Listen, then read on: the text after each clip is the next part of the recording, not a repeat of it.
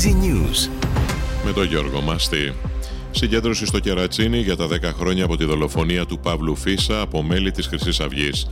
Η σταθμή του μετρό Κορυδαλός και Μανιάτικα είναι κλειστή μέχρι το τέλος των εκδηλώσεων.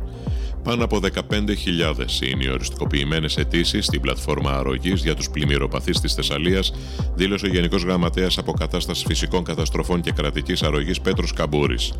Στα 71,1 δισεκατομμύρια ευρώ αυξήθηκε η συνολική αξία των κόκκινων δανείων που διαχειρίζονται οι εταιρείες διαχείρισης απαιτήσεων από δάνεια και πιστώσεις το δεύτερο τρίμηνο του έτους. Δύο Τούρκοι συνελήφθησαν στη Μονεμβασιά με την κατηγορία της κατασκοπίας. Φέρονται να επιτηρούσαν με ντρόουν τις εγκαταστάσεις του πολεμικού ναυτικού στον Πόρο. Η υπόθεση ερευνάται από την Εθνική Υπηρεσία Πληροφοριών. Η Γερμανία ξεκίνησε καμπάνια εμβολιασμού για την πρόληψη αναπνευστικής λίμωξης με το επικαιροποιημένο εμβόλιο κατά της COVID-19 για τους ηλικιωμένους και για ευάλωτες ομάδες του πληθυσμού.